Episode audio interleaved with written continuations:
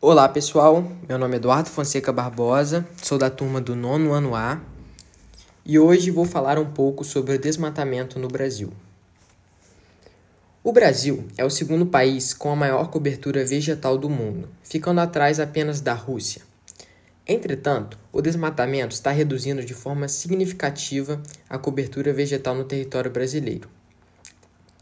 São aproximadamente 20 mil quilômetros quadrados de vegetação nativa desmatada por ano em consequência de derrubadas e incêndios. Esse processo acarreta vários fatores negativos ao meio ambiente. Entre eles se destacam perda da biodiversidade, empobrecimento do solo, emissão de gás carbônico na atmosfera, alterações climáticas, erosões, entre outros.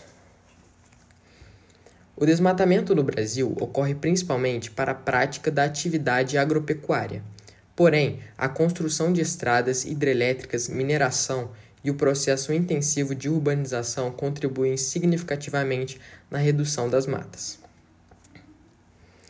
Conforme cálculos do Instituto Nacional de Pesquisa Espacial, a área desmatada na Amazônia até o ano de 2002 era superior ao tamanho do território francês.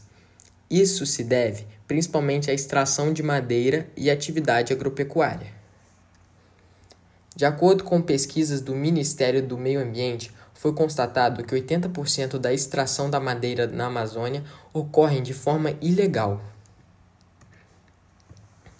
A Mata Atlântica perdeu aproximadamente 93% da sua cobertura vegetal, restando apenas 7% do território brasileiro, 15% era ocupado pela Mata Atlântica. Hoje é considerada a quinta área mais ameaçada do planeta. O Cerrado, a partir da década de 1950, intensificou-se o desmatamento em sua área. Isso ocorreu principalmente pela expansão das fronteiras agrícolas e políticas públicas para a ocupação do centro-oeste brasileiro. A intensa urbanização e as atividades agropecuárias são os principais responsáveis pelo desmatamento do cerrado. Conforme estudos do Ministério do Meio Ambiente, 67% do bioma sofreu modificação. A caatinga teve sua vegetação reduzida pela metade devido ao desmatamento. São aproximadamente 500 mil hectares devastados por ano. A busca por um desenvolvimento econômico imediatista é o principal responsável pelos desmatamentos no Brasil desprezando um possível desenvolvimento social e ecológico, o que futuramente acarretará problemas em grandes proporções.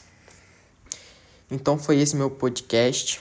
A gente tem que se preocupar muito com essa causa que acontece aqui no Brasil do desmatamento. É uma coisa muito importante que pode dar diversas consequências péssimas para o ecossistema e para nós, seres humanos. Então a gente tem que pensar um pouco nisso, debater mais isso, cobrar os políticos é, para ver se a gente melhora a situação crítica que a gente vive no Brasil. Então esse foi, esse foi meu podcast, essa foi minha opinião sobre o assunto. Minha opinião sobre o assunto é que está crítico a situação aqui no Brasil, precisamos melhorar isso e nós vamos conseguir sim é, diminuir bastante o desmatamento, quem sabe até acabar. Muito obrigado, esse foi meu podcast. Meu nome é Eduardo Fonseca Barbosa, sou da turma do nono ano A. E muito obrigado por estarem escutando aí meu podcast. Um abraço, valeu galera. Falou.